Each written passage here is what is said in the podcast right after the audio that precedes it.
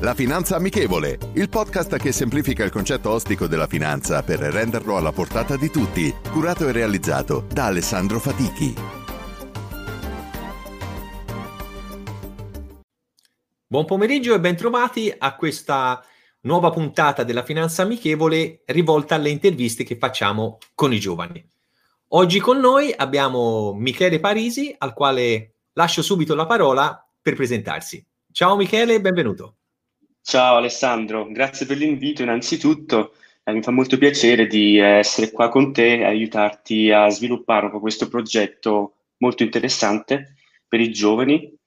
E niente, su di me io sono studente di banca e finanze all'Università di San Gallo in Svizzera, però fino a che sono arrivato a questo punto c'è stato un bel po' di percorso. Um, io sono nato e cresciuto in Svizzera, però uh-huh. sono italiano in uh, tutti i sensi del, eh, del modo, uh, genitori italiani e tutto, però nato e cresciuto in Svizzera. E ho fatto le mie scuole elementari qui, poi il ginnasio, che sarebbe l'high school in Svizzera, e poi ho subito iniziato a studiare, sono andato a San Gallo a fare il mio bachelor. Um, durante il mio bachelor, dopo il primo, primo anno, ho lavorato per la Hyundai eh, in, nel nel reparto marketing, diciamo, um, più product uh, communication e event management. Per esempio, ho aiutato un po' a organizzare eh, l'evento degli automobili a Ginevra, dove c'è, stato, dove c'è la Hyundai. Il salone dell'auto. Esatto, esatto. Era come il primo internship che avevo fatto durante l'estate, è stata una bellissima esperienza, molto fortunato anche col, col gruppo, che erano tutti ragazzi molto aperti, che mi hanno aiutato molto perché avevo tipo 19-20 anni eh, quando, quando, ho fatto questo primo internship. E poi niente, poi ho continuato col, col studio, col bachelor.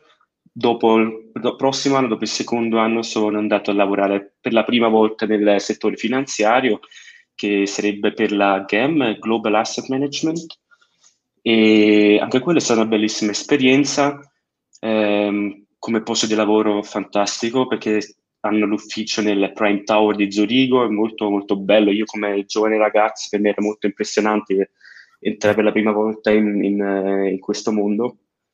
E niente, là ho fatto dei lavoretti, tutto quello che mi hanno dato da fare, sai come quando inizi non è che sai fare un granché di cose. C'è da fare la gavetta. Eh, esatto, cioè, hai aiutato un po' dove potevi, no?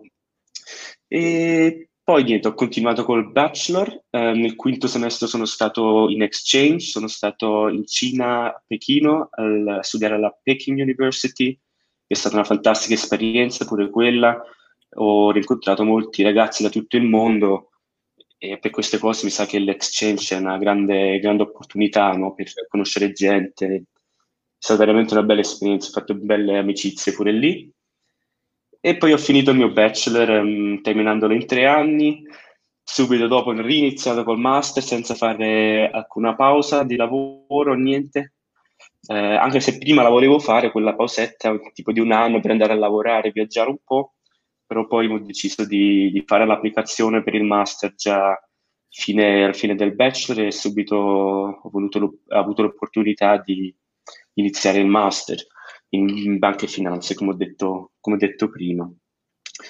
E no, niente, da, da, quando ho, ho, iniziato il master sono entrato un po' più specificamente in questo settore bancario e finanziario.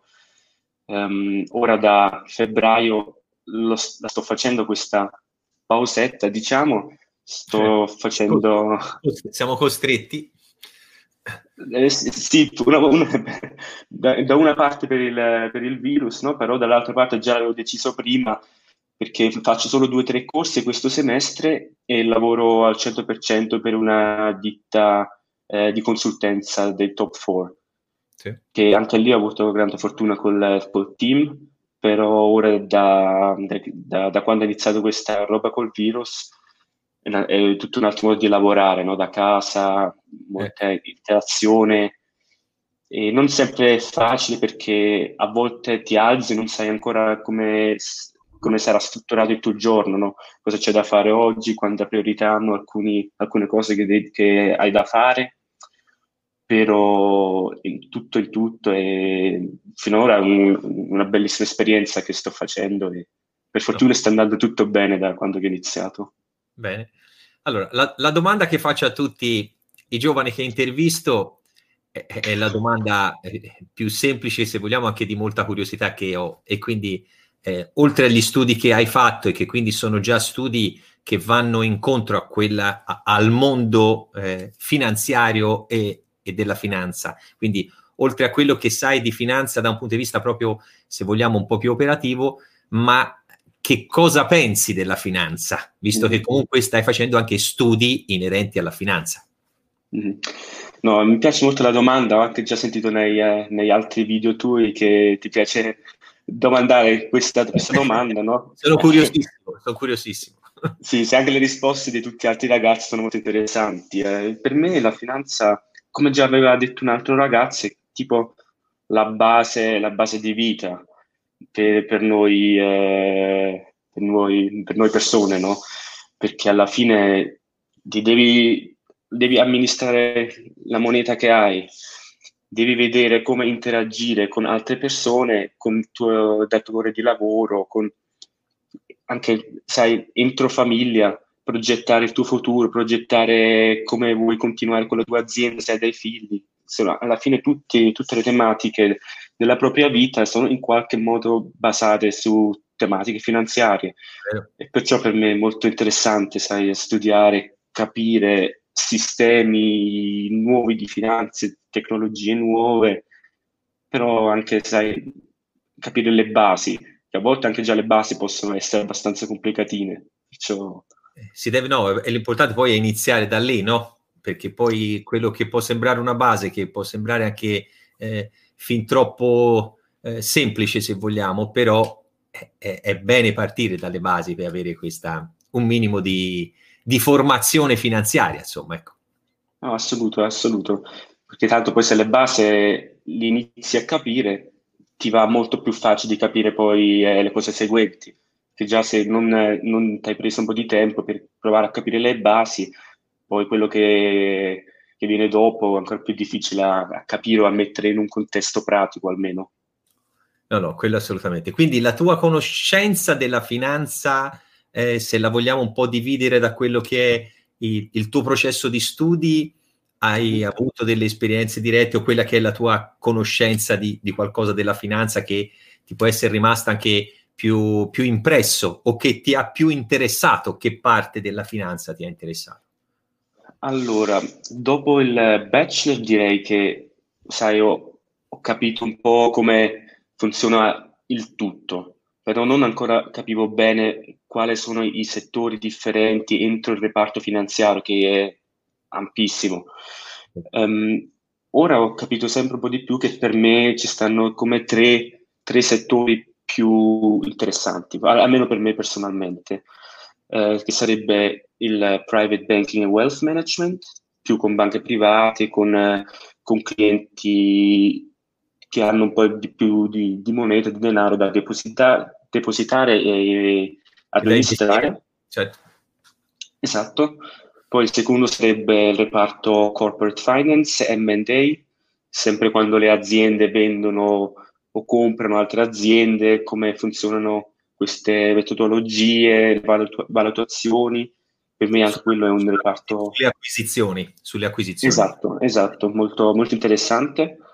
E poi il terzo sarebbe il trading e, e l'investment management, l'asset management che mi interessano molto, non sono obbligazioni statali, diciamo, o, o d'azienda, però anche, anche titoli specifici, specifici, di aziende che sai come, come si amministra, l'amministrazione del trading, diciamo, dei portfolio. Di quello che è il portafoglio e la scelta dei vari asset di investimento. Esatto, esatto, sono più quei, questi tre settori che ho imparato a apprezzare di più finora. Poi come andrà in futuro si vedrà. No, no, è giusto. Qualche curiosità, qualche argomento ehm, che ti piacerebbe approfondire o in, informazioni di un certo tipo? Eh, hai qualche domanda in merito a, a argomenti specifici? Vabbè, domande ci stanno sempre, specialmente in questo periodo, eh. ancora di più direi, no? Però... Eh, purtroppo sì. sì, purtroppo sì. Eh. Però mi piacerebbe sì, parlare forse esattamente di questi degli investimenti negli equity o nelle obbligazioni, nei fondi. Um, per esempio nel coronavirus, nel, nel, periodo di coronavirus, al momento, sai, che, che sarebbe tuo, la tua proposta per noi giovani se dici o se pensi agli a investimenti un po' più sicuri da una parte, dall'altra parte a investimenti a un, che portano un po' più di rischio con sé, con una vol- volatilità un po' più alta. Come, come, sai, come la stai trattando tu la situazione come esperto, diciamo, che tu già mi hai raccontato che da qualche anno eh, stai lavorando in questo settore, no? qualche decennio.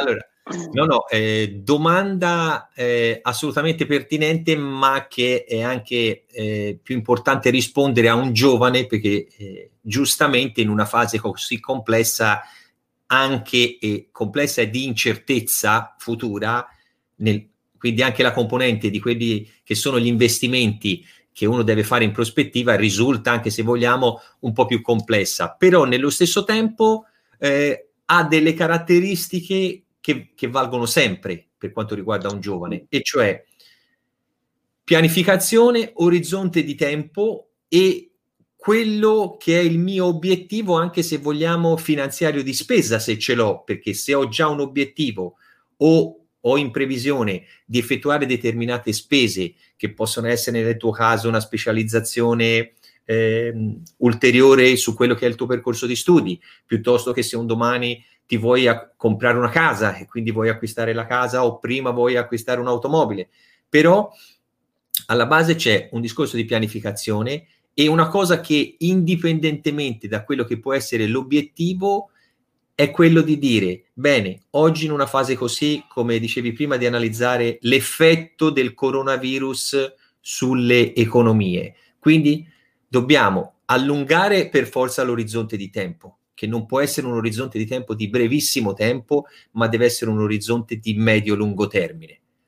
Data l'incertezza, ma soprattutto la volatilità che possano avere i mercati, perché oltre all'incertezza abbiamo vissuto anche in questi due mesi con i mercati che sì, una settimana può andare bene, però poi abbiamo vissuto un crollo molto forte perché, eh, come stai anche studiando te in finanza, eh, i mercati finanziari scontano sempre in anticipo quelli che possono essere eh, i fattori negativi e anche quelli positivi. In, questo, in questa fase si sconta i fattori negativi, che sono quelli di una forte contrazione di quello che riguarda sia la crescita delle aziende, sia la crescita anche della produzione, quindi del PIL di ogni singolo eh, Stato, e quindi l'orizzonte di tempo per forza lo dobbiamo allungare. Per allungare l'orizzonte di tempo è chiaro che andiamo su eh, pr- profili e anche di asset di investimento che solitamente sono asset prevalentemente azionari, però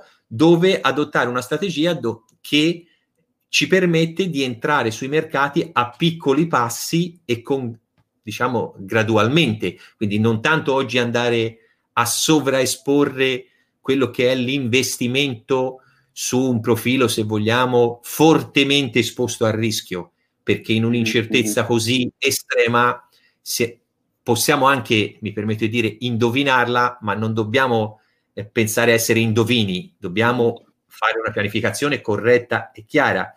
E quindi quello è a, oggi a piccoli passi, faccio delle, degli acquisti anche su mercati azionari piuttosto che su eh, singoli titoli o fondi di investimento che gradualmente ogni 15-20 giorni, un mese, compro un pezzetto di, di qualche titolo piuttosto che investire in determinati settori che posso ritenere quelli che avranno un maggior sviluppo, eh, se vogliamo, sia durante che post virus, perché sappiamo mm-hmm. che comunque con il virus ci dovremo convivere per un periodo non brevissimo, perché fino a che non ci sarà o saremo immunizzati piuttosto che non verrà trovato un vaccino, è chiaro che con il virus dobbiamo conviverci, ma mm-hmm siccome parliamo di finanza e di investimenti, l'impatto che ha il virus su questo su aspetto è forte, soprattutto su determinati settori. Quindi okay. investire in settori che possono comunque avere più sviluppo di altri, perché in questa fase ci sono, anche basta vedere il boom che hanno fatto le piattaforme di comunicazione online, i servizi online, servizi a distanza e quello che poi ritorna anche come spinta forte di quella che sarà l'accelerazione su, tutto, su tutti gli investimenti legati alla sostenibilità, mm-hmm. sia di come si produce, sia da quello che è anche l'utilizzo finale, perché eh, stavamo forse facendo un processo un po' lento prima del virus, della sostenibilità, dell'inquinamento, di tutti quei processi che eh, dovevamo affrontare. Certo è che il virus molto probabilmente questo processo l'ha accelerato, perché dobbiamo per forza andare verso questa strada, verso questa strategia per mm-hmm. accelerare questi processi in questi settori e quindi investire in determinate eh, tematiche gradualmente a piccoli passi, quindi senza farsi prendere dalla fretta, senza sì, pensare sì, sì. Che, sia, che si stia perdendo un treno o lo stesso all'opposto, aver paura a investire perché mm. nell'incertezza la prima cosa è ho paura a fare qualsiasi cosa.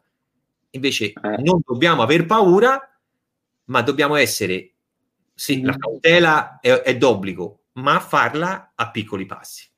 Sì, sai, sai perché l'ho chiesta la domanda? Proprio per capire in che, che strategia di investimento tu, tu segui, no? E come ho capito, è una, una strategia di, di, cre- di, di, investire in compagnie di, crescita, non, non l'opposto del, degli investimenti su compagnie che sono sottovalutate. No? Tu al momento dici di investire più in compagnie stabili, no? stabili che in lungo termine sempre hanno l'opportunità di crescere sia ante o pure post coronavirus, che per me fa molto senso, però anche già ho sentito... No, no, ma questo aspetto non è, ehm, è giusto a metà quello che, che, stai, che, stai, dicendo, nel senso, io non sto eh, dicendo che bisogna investire su aziende che conosciamo e di grosso nome, non solo su quello, è il settore, quindi anche l'azienda medio-piccola va presa in considerazione, eh, cioè, va analizzato più che altro il settore e che cosa fa quell'azienda, non tanto da un punto di vista di dimensioni, perché a volte, mm-hmm. ci, se oggi guardiamo, eh, è chiaro che se prendiamo eh, gli, l'esempio classico di, delle quattro uh, aziende più famose americane, tra quelle come, che hanno avuto lo sviluppo più forte negli ultimi anni. Facebook, Amazon, Google, quindi è chiaro che loro ora hanno dei business che sono già consolidati, poi svilupperanno ulteriormente il loro business, ma in questa fase c'è anche da analizzare soprattutto tutta una tematica che può essere dalla sostenibilità, come si diceva prima, robotica, intelligenza artificiale, settore di sviluppo farmaceutico, lo sviluppo delle aziende che investiranno molto sui servizi legati alla terza età, cioè alle persone che eh, raggiunta la terza età avranno bisogno di tutta una serie di servizi. Quindi ci saranno anche aziende che oggi noi non conosciamo o conosciamo poco, che so, saranno le Apple, i Google, gli Amazon del futuro, con le crescite da qui ai prossimi 10-15 anni in maniera esponenziale. Mm. Quindi il concetto più che sull'azienda è sul settore. Ok. Quindi questo no, era per chiarire un attimino quello che... Mm, perché mm-hmm. volevo eh, essere più chiaro, più chiaro, possibile su, sul concetto, ecco.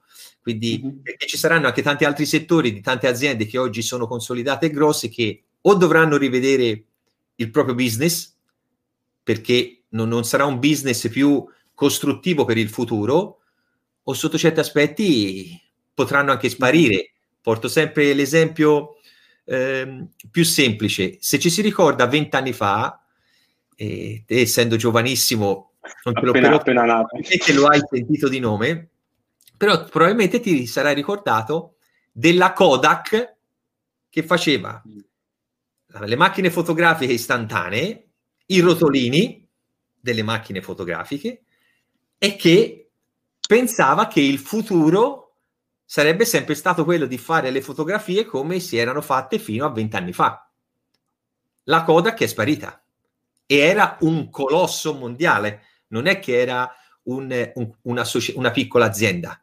Non si sono aggiornati, non hanno sviluppato il business, non si sono convertiti, sono spariti. Mm-hmm.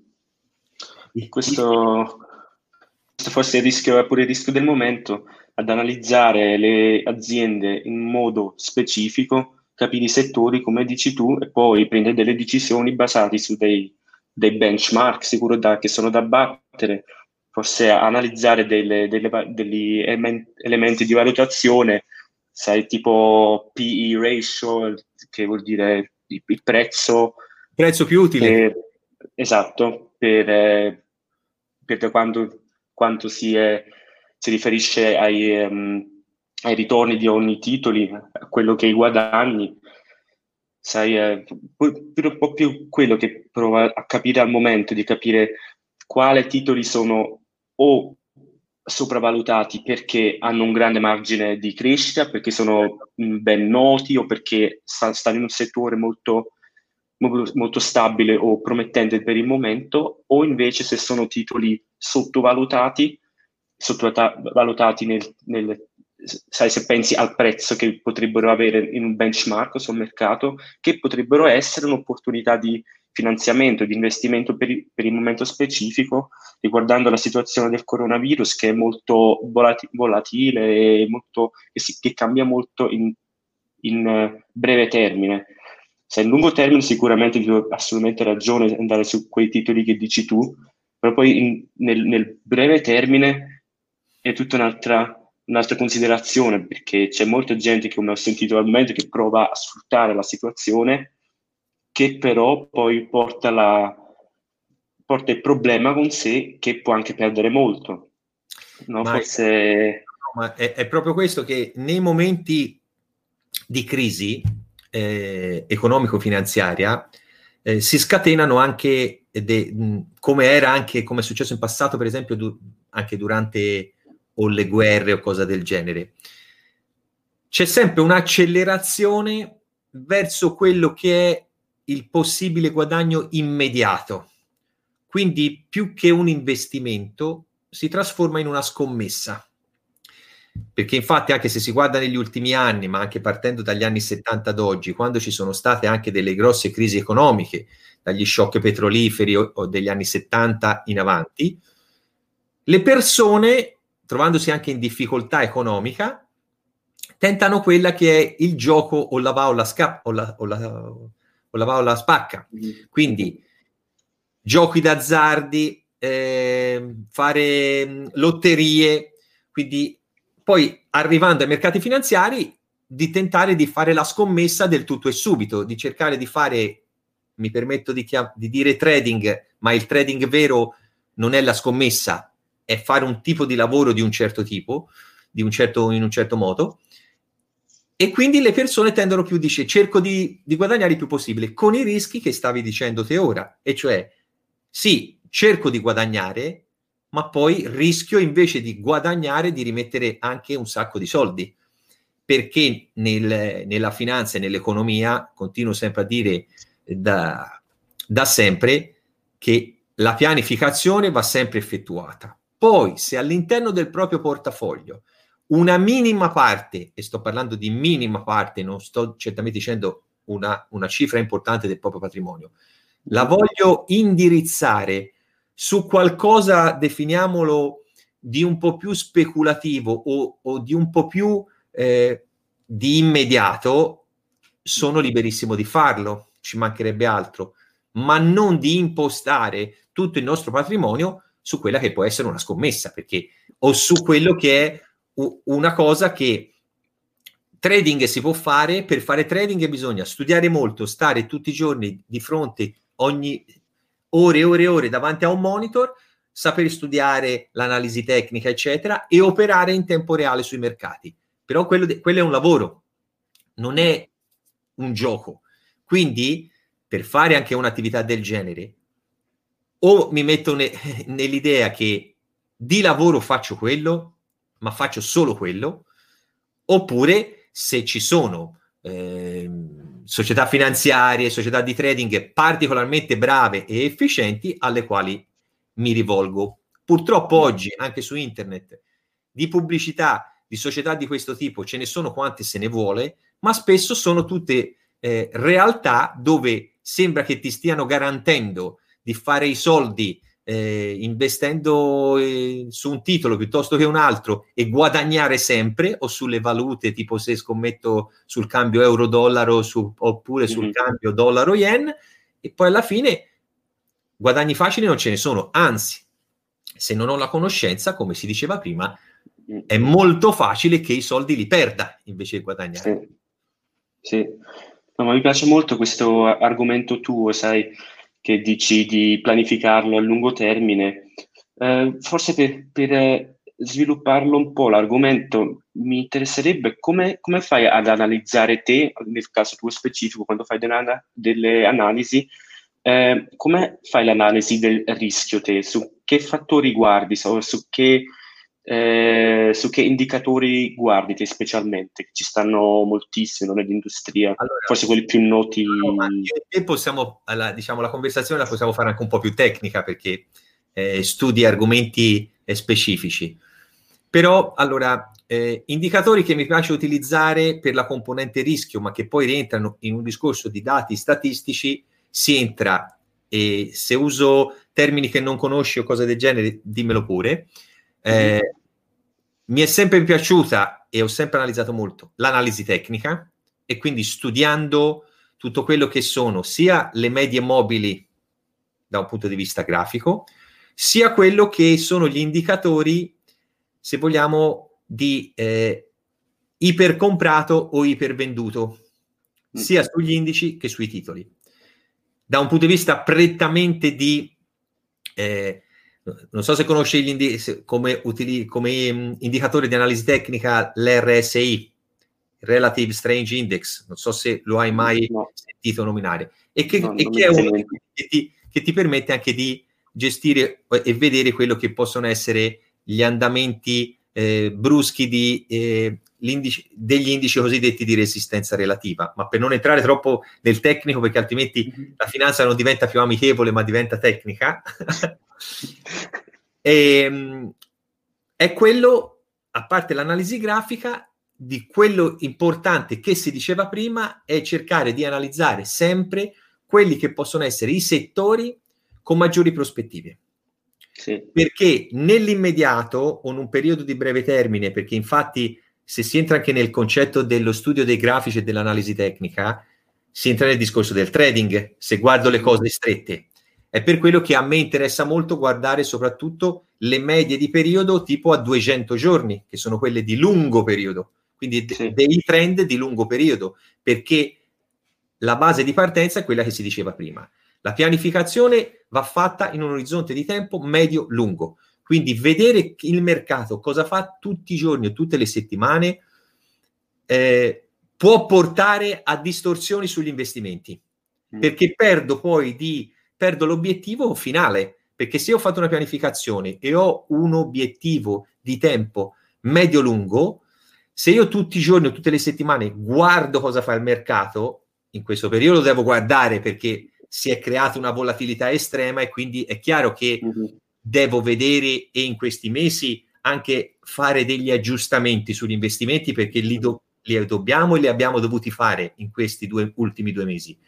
Ma non devo perdere mai l'obiettivo che ho e che quindi quello è que- mi permette anche di sopportare meglio la volatilità. Quindi, Sen- senza essere, sì, senza essere influenzato dal breve termine. Esatto, di analisi ce ne sono tante. Posso analizzare il rapporto prezzo-utili di una società per vedere se questa azienda è sottovalutata o sopravvalutata quindi sono tutti indicatori e cose che devo eh, analizzare e importanti da analizzare. Mm-hmm. Però la cosa fondamentale è quella che ti ho detto prima. Mai perdere l'obiettivo che io ho nel medio-lungo termine. Mm-hmm. Allora, se io seguo sempre quella strada, anche in periodi così difficili come questo, riesco, fra virgolette, a superare meglio anche mm-hmm. le avversità del momento. senza però farti influenzare troppo dal breve termine, non mettere troppo peso anche su titoli troppo rischiosi. Tu hai detto prima eh, che anche tu consideri dei titoli un po' più rischiosi nei tuoi portafogli, però probabilmente non li pesi tanto come dei titoli più sicuri, più, che più si basano sul lungo termine, no? No, anche perché eh, dobbiamo essere coscienti che a parte più rischioso, meno rischioso, eccetera, ma con i, t- con i tassi che ormai sono negativi, mm-hmm. io non ho un ritorno da quello che è il mondo obbligazionario, almeno che non vada a comprare obbligazioni a yield piuttosto che obbligazioni dei paesi emergenti. Eh, ma dalle obbligazioni tradizionali, alla, eh, in Europa sappiamo che tranne l'Italia e la Grecia, i titoli a 10 anni sono tutti negativi, escluso l'Italia mm. e la Grecia. Quindi vuoi comprare un titolo di Stato tedesco a 10 anni e ho un rendimento negativo. Quindi per forza sono costretto a allungare il tempo e allora dal momento che vado ad allungare il tempo, mi conviene di più andare a comprare un'obbligazione oppure fare una pianificazione su un settore azionario che probabilmente nell'arco dello stesso tempo, i 10-15 anni, avrò un ritorno sicuramente superiore se prendo la stessa scadenza. Quindi la base è questa che è difficile oggi eh, far capire, e cioè che il mondo sicuro delle obbligazioni non c'è più perché i tassi sono negativi. Per forza mi devo spostare sull'investimento, come del resto fanno nella maggior parte dei paesi anglosassoni, soprattutto in Inghilterra, Stati Uniti, eccetera, o anche nel resto dell'Europa, dove la componente azionaria in portafoglio deve essere presente perché è quella che ci permette di ottenere maggiori risultati. Mm-hmm. No, proprio per quello che mi piace molto questo discorso, sai, perché alla fine il, momento momentaneo dell'economia dà delle opportunità nuove e ti fa anche pensare oltre, se poi pensi ai titoli statali, obbligazionari, che come dici te di dieci anni sono influenzati fortemente dal, dal, dal, dal sviluppo de- dell'economia, che dipende da una parte dallo Stato, dagli investimenti statali, dipende dai, dipendono dagli investimenti dei privati, dagli export, dagli importi, che poi influenzano queste obbligazioni statali che poi ha influenza sui prezzi delle obbligazioni e come detto te i yield delle obbligazioni che poi diventano più alti se il rischio eh, va più alto, se il rischio invece è meno alto, in situazioni economiche, economiche più, più stabili, questi yield anche si adattano, no? Come dici te, poi ora al momento ba- battere le obbligazioni statali non è un grande problema, però poi devi considerare di battere anche gli indici, i benchmark, deve fare senso per un, per un privato a investire con, con un investore invece di investire passivamente con un con un'agenzia di investimento passivo che, che prova a seguire un, un, indice, un benchmark. Sì, sì, assolutamente vero. Che poi mi piacciono molto queste considerazioni, tutti gli elementi, no? perciò no. mi fa molto no, piacere di sentire no, l'opinione tua. Avremo modo anche di sviluppare, come si è detto prima, eh, argomenti specifici la prossima volta che, che, ci sentiremo e che avremo modo di eh, stabilire insieme quale argomento specifico a, approfondire. E poi appunto eh, siamo già arrivati a, a, più, a 33 minuti di, di, conversazione perché poi il tempo quando si inizia a parlare passa, passa, molto velocemente. Quindi, allora, innanzitutto grazie di aver partecipato. Ma grazie a te Alessandro, grazie. Mi ha fatto un enorme piacere, quindi sarà un modo appunto poi per, per risentirsi prossimamente per affrontare altri temi insieme. Quindi salutiamo tutti, rendiamo la finanza amichevole perché è il motto obbligatorio che dobbiamo mantenere sempre. Quindi un caro saluto Michele e ci sentiamo prossimamente. Un ciao. saluto Alessandro, grazie. ciao. ciao. ciao.